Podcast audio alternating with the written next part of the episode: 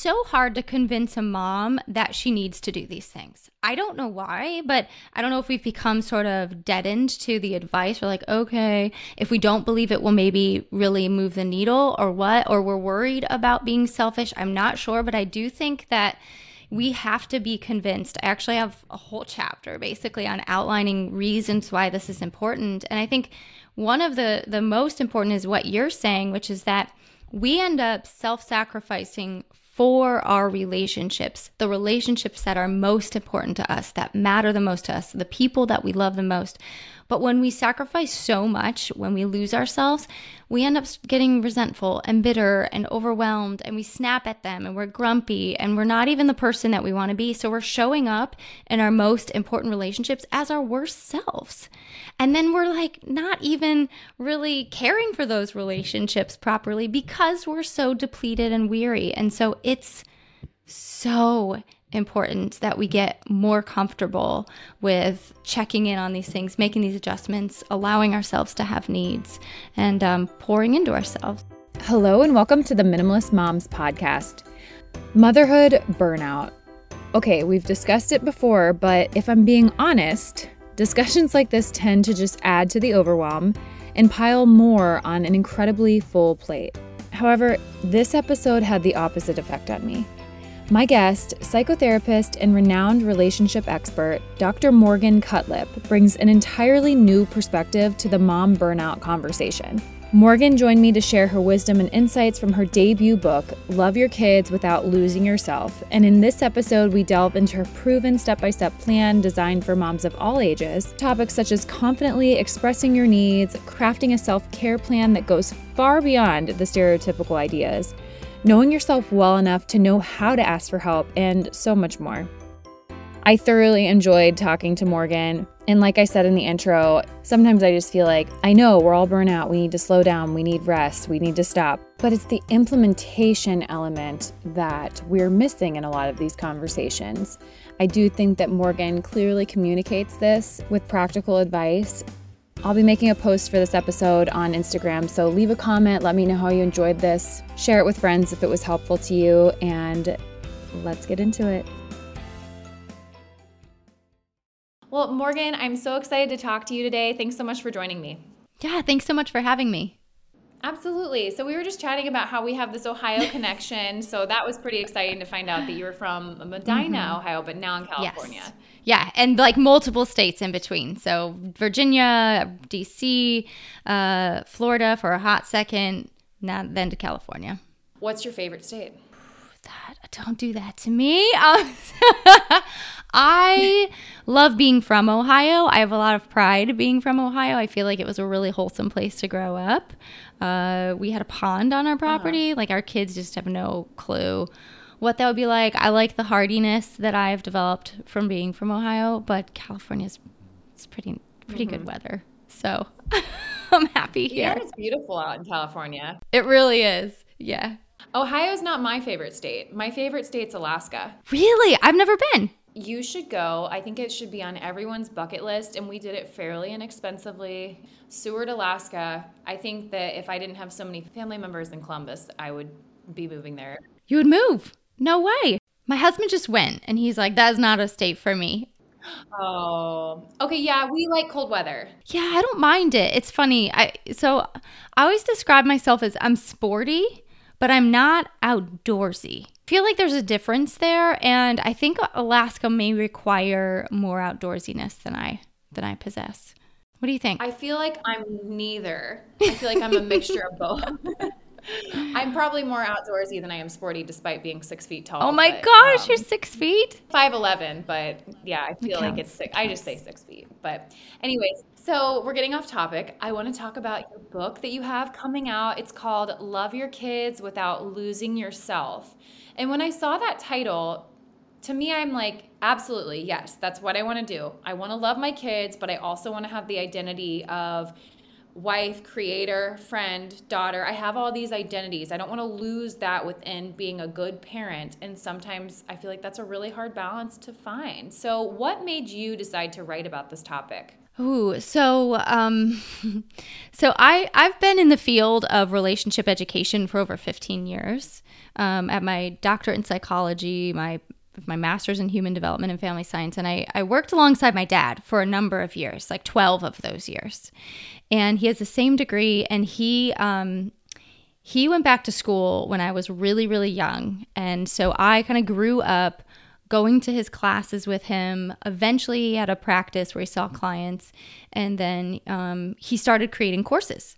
And it was like making courses before everybody and their cousin had a course. And um, I would go with him while he taught his courses, and eventually got to a place where I was like, okay, well, if I'm gonna do this someday, I need my own, my own credentials. So I sort of grew up just with a passion and a love for taking psychological theory and research and translating it into practical tools. So when I was maybe a sophomore in college, I was riding in the car with him. I vividly remember this conversation, and I said, someday I want to do something to help women.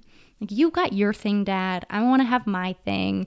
Uh, and, and I don't know what it means yet, but that's what I want to do. Fast forward many, many years, and our daughter Effie was born. She's actually ten now, which is crazy. And uh, I, I went into motherhood feeling and thinking that I would be like exceptional at it. I, th- I thought I would absolutely crush it. I, I had no doubt in my mind I was going to be a really good mom. I always wanted to be a mom. I had the makings of a good mom, and um, I was smacked upside the head with how intense I felt that loss of freedom, uh, the overwhelm of all the new responsibilities, the feeling of I'm just always getting it wrong, always falling short. I don't know what I'm doing. I thought I would, and I felt totally buried in it.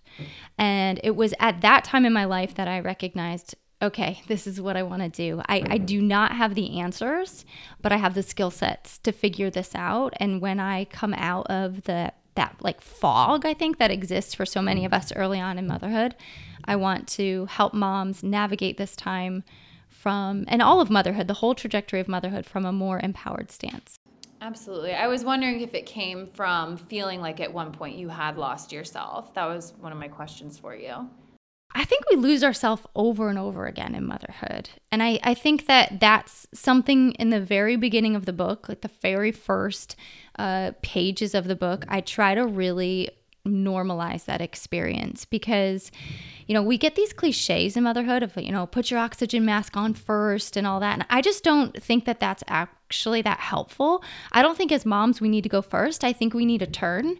And so when we recognize we just need a turn, we can also recognize that sometimes we're going to be all about our kids, because there are seasons where our kids do need to come first. We do need to lose ourselves in our care for them, or maybe our partner or our work, or all of these different competing demands for our attention and our energy. Uh, but we just need to be careful of not getting totally swallowed up in it, that we we don't come out of the place of being lost. So I think becoming lost is normal, but we need to know how to recalibrate and how to get back in the know with ourselves. So I want to use the word self-care. Sometimes that word gets a bad rap, but what do you actually do for self-care? I know that that's a priority of your life now, especially after writing this book and going through this process. The writing process is a challenge in itself. I feel like we all lose ourselves when we write something, but now coming out on the other side, getting this book baby almost launched, having your own kids, what does self-care actually look like for you? Yeah, I know I have a lot of beef with self-care, so I can go on that tangent. But but for me, self-care um, is is something that I feel like we have to expand the definition of. I think it needs rebranded. And that's what really I, I try to do in my book, but I also try to avoid the word self-care, because I feel like as moms we're told to do self-care so much that we're like, okay, yeah, whatever. And we don't really hear how important it is, and it, it's lost its power and its punch. So I believe self-care is really about managing our relationship with ourselves.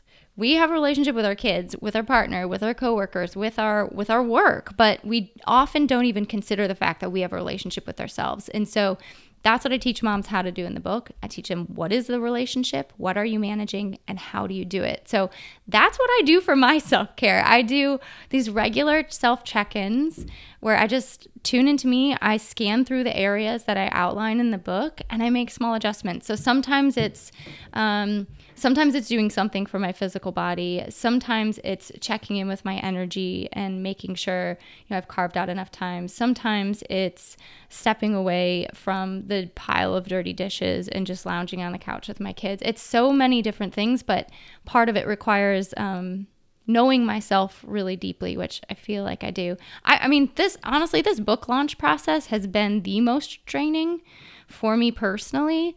Um, and I've sort of approached it with the mentality of, I will burn out. Like, I'm going to. I'm an introvert. This is a lot. It's a lot of asking and selling and discussing. And so I'm planning for that. I have prepared my expectations for that. And I think that's part of self-care. I'm not expecting to come out of this shiny and great. I'm expecting I'm going to need to really prepare myself to really recharge and rest in a big way after this, because this is going to be this is going to be a big one for me.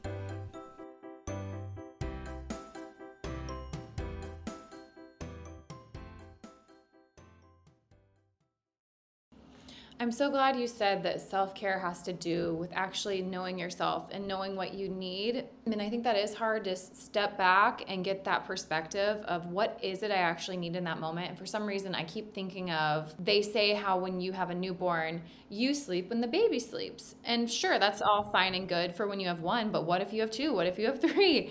I can't sleep when the baby sleeps because I have two other humans I'm watching after. So maybe self-care and knowing what I actually need in that moment. Yes, I, di- I need sleep. That's very true. But maybe I just need someone to come help me with my kids for a little bit. I need them to come help me with my laundry. I actually do just need to go to a coffee house and sit, because I haven't been alone and I've been tending to everyone else. So I think you have to know that, though, and you have to know the season you're in and have just an understanding of what it is you really need. Yeah, maybe it'd be helpful. So there are five steps in my book, and I'll walk through, because it's like what you're saying is so great, because it's touching on a couple of the steps. And that's what you find is if you work through them in the book, and as you move through the book, you start to see how it all integrates. So the first is know deeply. And the idea is if you don't know yourself really well, you can't really care for yourself in ways that actually move the needle. We're all different. I could write a book of lists of self-care strategies, but it's probably not going to necessarily work for you just because it works for me. And so um, we have to know ourselves really well. The second is um, trust accurately. And this is really about how we form our self-concept. Uh, as moms, we are so hard on ourselves. We tend to see ourselves often in the worst light. So this chapter is all about how do we adjust our self-concept to be actually accurate so we can see ourselves in a positive light. And that has a lot to do with mom guilt and things like that. The third step is rely boldly. And this is about our needs. And so I like that you were talking about that connection between knowing yourself and understanding your needs. And I think that one of the most common things that I hear from moms in my community is that they'll like get that moment alone and they won't know what to do with it because they are so out of touch with what they need. So I help moms figure that out. I also walk through different areas they can think about when trying to understand their needs. And you like you were like nailing them. It's like logistical, like I just need somebody to take the kids, the emotional needs, connection, things like that, relationship stuff. Affirmational, do you need encouragement and support? Do you need purposeful? Do you have purposeful needs that are going unmet? Doing something that brings you meaning, spiritual stuff maybe, um, and then our physical needs. And so helping moms really get in touch with those becomes really, really important, because I think a lot of us lose sight of that along the way. The last one's about commitment and prioritizing, how we prioritize our com- competing demands. And then the last one is our physical self. So to um, touch purposefully, which is the closest I get to self-care, but I cover some different things in that chapter. Mm-hmm. Absolutely. So I hope this doesn't sound like a silly complaint of mine. I hope people aren't writing me off when I say this, but my husband was lovely. And uh, last December, the day after Christmas, he was like, hey, you've had a really busy, hectic season.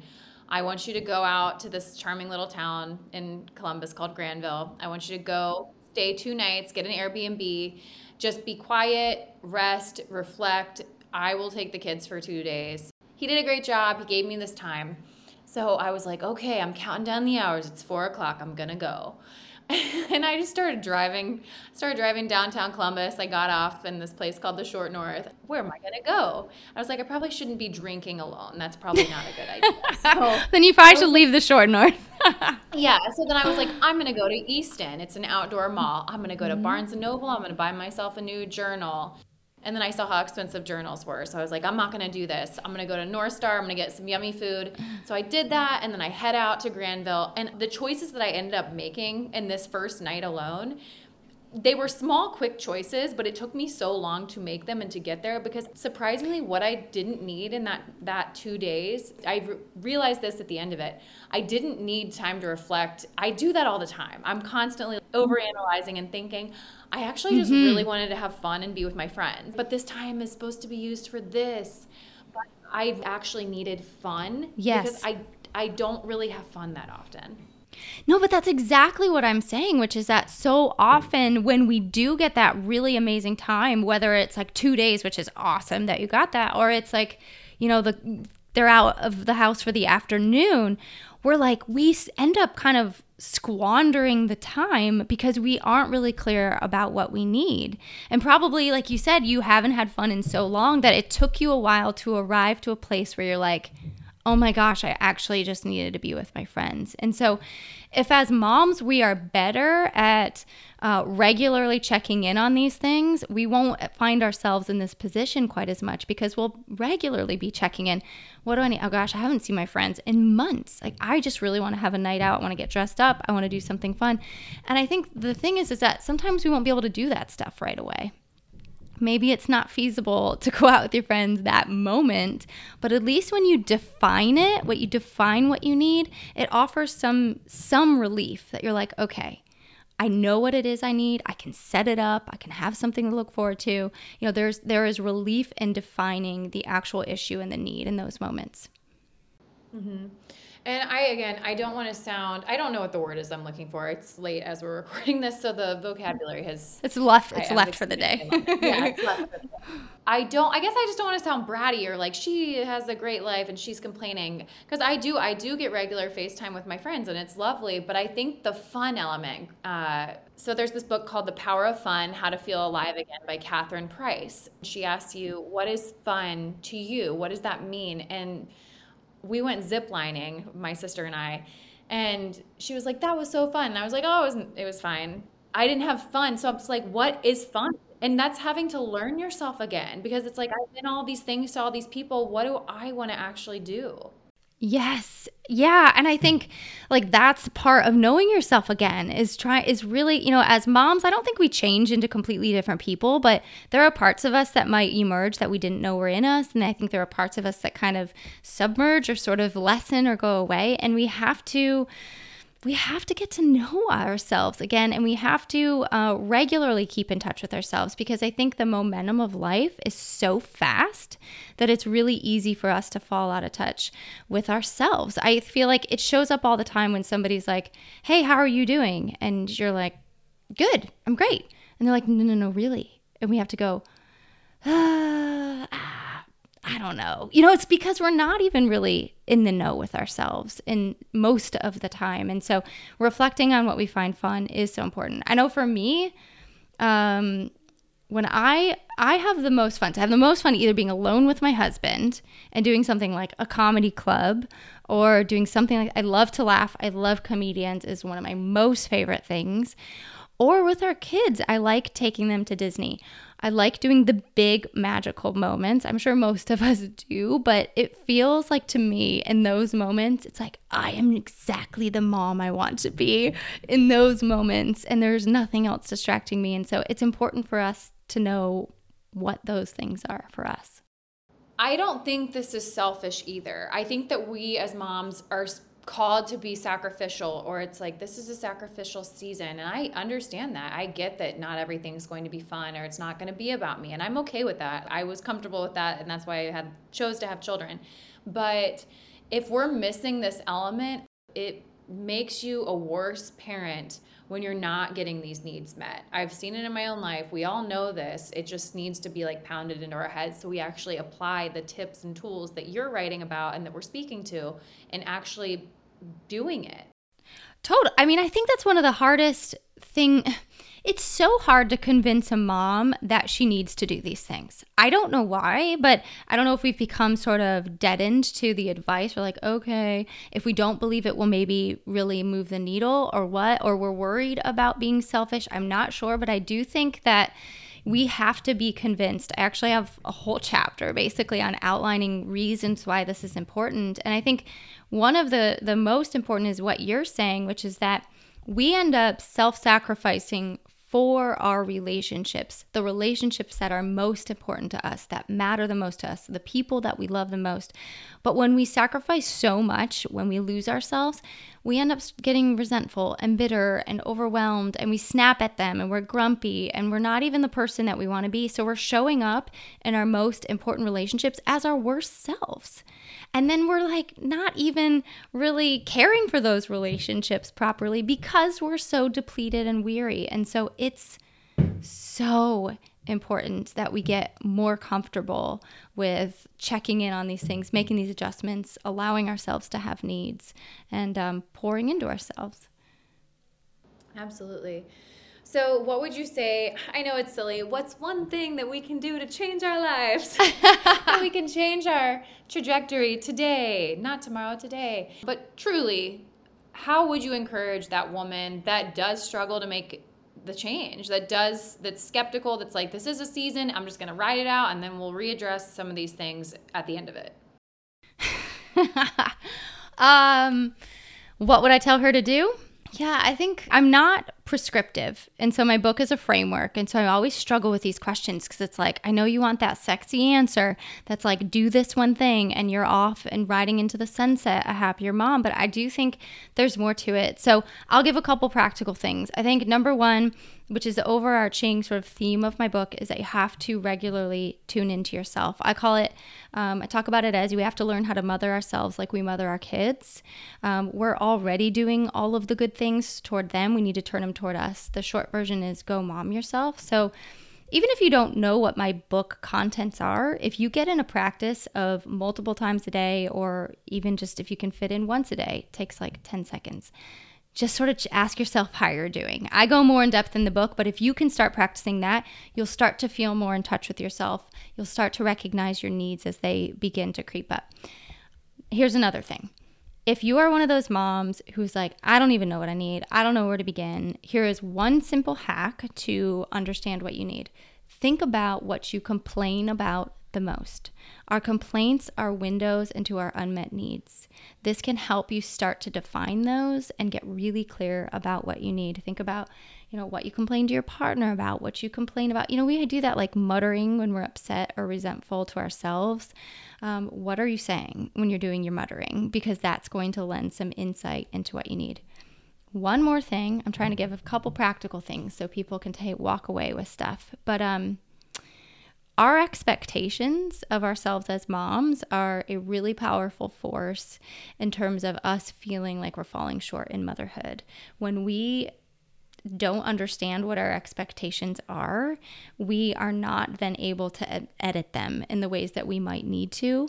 And so we end up just kind of feeling crappy because we're not meeting them. And so one of the easiest ways to understand your expectations of yourself as a mom Uh, is to answer this question. The type of mom I thought I'd be is. We learn how to be a mom from a really young age, from our caregivers, from our society, from structures we exist in. It all lives inside of us. And then we become a mom, and it all comes out in the form of these expectations we hold ourselves to. And we usually don't recognize them until we're like, oh, we feel like crap, or we feel like we're falling short, or we feel guilty. So use that prompt to unearth these expectations and then decide how to revise them or do something different with them. No, that's all great advice. The only other thing I would add to that, and again, I'm not the psychotherapist here, but friendships have been so valuable to me. I mean, really throughout my life, but especially as a mom, especially in navigating three different personalities, having different friends in my life that have similar children, but having a friend answer that question truthfully to you, like ask someone, what do I complain about? What do you think that I need? If everything I've said to you, if you were to assess it, how would you change things? And that might be a vulnerable thing to do, but that's what our friends are for. So why not utilize that as a resource? I think that's amazing advice, especially when you have a trusted friend who you know will be direct with you and who will just let you kind of vent. It can be such a nice way to check yourself, because a lot of times we hold ourselves to these really high expectations and then we're like, you know, well, I should be able to, I should do these, you know, I should do these things, I should live up to these things. But when we talk to a friend and we vocalize them and they're like, that's absolutely absurd. Why would you think that you can live up to that? It's such a nice sounding board. It's such a good reality check for us. So I think that's an awesome addition. Okay. Well, I appreciate you saying so, being a therapist that you are. So, well, Morgan, you have given us plenty, and this is just a starting point for listeners. So where can they grab a copy of your book if they want to do so, and where can they connect with you online? Yeah, so my book, uh, it comes out September nineteenth. I'm not sure when this airs. Uh, so likely at that point, you, when this airs, you can buy anywhere you buy books. Amazon, Barnes and Noble, Target, any indie bookstores. Um You can also find out more about me on my website, which is D R morgan cutlip dot com, or my Instagram, which is the same thing, D R morgan cutlip. Perfect. Well, if you've never listened to the show before, I do this with all my guests at the very end, and I ask them two questions. They're quick fire. Don't think too deeply about it. But the first one is, what has been a beneficial resource to you that you want to share with the listeners? Hmm. A beneficial resource to me has been... ooh. You know what? I really love this book, Come As You Are. Have you heard of that book? I have it on the library hold list. Okay. I highly recommend the audio. I'm a big audiobook person, but the reader is so excellent. Her name's Emily Nagoski. And I just think that um, motherhood, marriage, the mental load, which are all things that I just am obsessed with talking about, uh, really relate to sexual sexuality and our sex life. And she does such an amazing job of really laying all of that stuff out in a way that's like, oh my gosh, I have this whole new understanding of how I operate as a woman in my sex life. And I think that's such an important piece, that um, part of the conversation that needs to be had more. So that's a resource that I absolutely love. Yeah, no, that's a great resource. Like I said, I have it on hold, but I haven't quite gotten there yet. So can't wait to read it. All right. Well, the last question is, what is something you can't stop talking about? I mean, right now it's my book. I can't, I can't get away from talking about it. I think all these things I talk about, I just, whether it's the mental load is something I'm really obsessed with talking about. I have so much to say on that. Um, anything in our relationships and, and just the motherhood stuff, it's so deeply meaningful to me. It It's just something that is so just on my heart all the time that I absolutely love sharing about it and just feel really privileged to do so. Yeah, no, I... can't wait to hear more from you. We should definitely have you back as you get this book out there and launched. I'm sure I could pick your brain about so many things, but your new book, Love Your Kids Without Losing Yourself, and it's available on September nineteenth, which I believe this goes live. Oh, that's on great. Your launch day. So happy. Thank you. Yeah, happy launch day, and thanks for sharing your book with us. Thank you so much for having me. It was so great to meet you. What did you think of the episode? I hope you enjoyed the conversation. To learn more about today's guest, including links, resources related to everything discussed today, visit the episode page at minimalist moms podcast dot com, where you can find the entire podcast archive, as well as my book, Minimalist Moms, Living and Parenting with Simplicity, or other ways to connect or work with me online. If you'd like to support the podcast, the easiest and most impactful thing you can do is subscribe to the show on iTunes, Spotify, or YouTube, or wherever you listen to podcasts, and leave a rating or review of your favorite episode. Lastly, sharing the show or your favorite episode with friends on social media is very helpful and will encourage others on their journey to think more and do with less.